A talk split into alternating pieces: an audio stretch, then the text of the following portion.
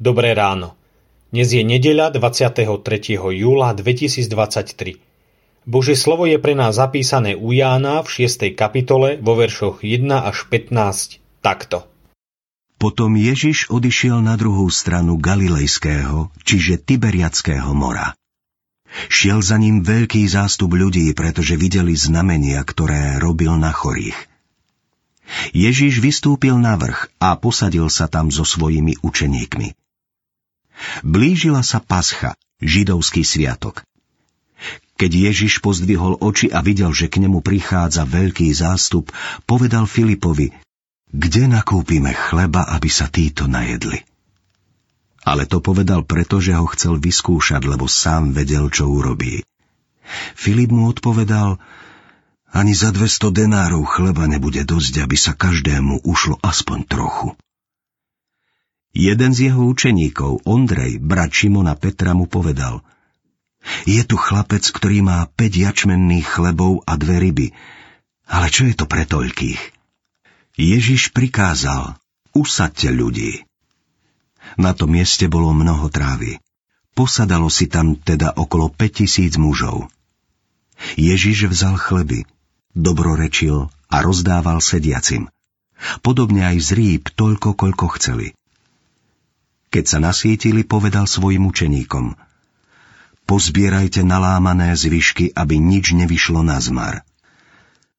Po tých, čo jedli, pozbierali teda nalámané zvyšky piatich jačmenných chlebov a naplnili nimi dvanásť košov.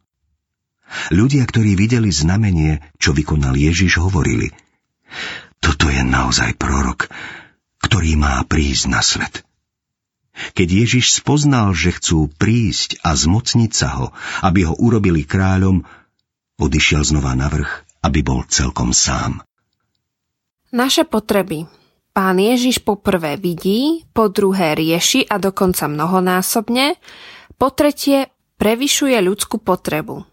Po prvé on vidí tento veľký hladný zástup ľudí, aj ich potrebu a neprehliada ani ich telesné potreby. Ako nám však pomôže ľútosť? Z ľútosti druhého sa ešte nikto nenajedol. Ježiš však do situácie núdze a potreby prichádza s riešením a pomocou. Po druhé, kde vidí potrebu, tam má aj riešenie. Ondrej hovorí, je tu chlapec, ktorý má 5 jačmených chlebov a dve rybičky. A zrazu sa sám zháči a hovorí, ale čože je to pre toľkých? Často sme mu veľmi podobní. Namiesto toho, aby sme Bohu dôverovali a povedali, mám len toľko, ale ty si s tým poradíš.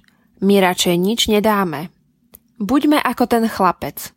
On dal pánovi všetko, čo mal, lebo on môže požehnať a rozmnožiť len to, čo je v jeho rukách. V chlapcových rukách by sa nerozmnožili. My sa veľmi, ale veľmi ochudobňujeme, keď svoj život so všetkým, čo máme, držíme vo svojich rukách. Ale tam ti to pán Ježiš nepožehná. Prines mu to. Nevadí, že je to málo. Po tretie, na konci zostalo viac, ako bolo na začiatku. Začalo sa to nedostatkom, a skončilo sa to prebytkom. Kam Ježiš príde so svojím riešením, tam to prevýši aj naše potreby. V jeho rukách nič nevýjde na zmar. Ježišu, ďakujem ti, že máš moc nasýtiť každého. Odpust mi, že ten môj maličký diel dobra často zanedbávam a potom niet čo rozmnožiť. Ži prostredníctvom mňa svojou láskou, aby sme boli všetci nasýtení a radostní.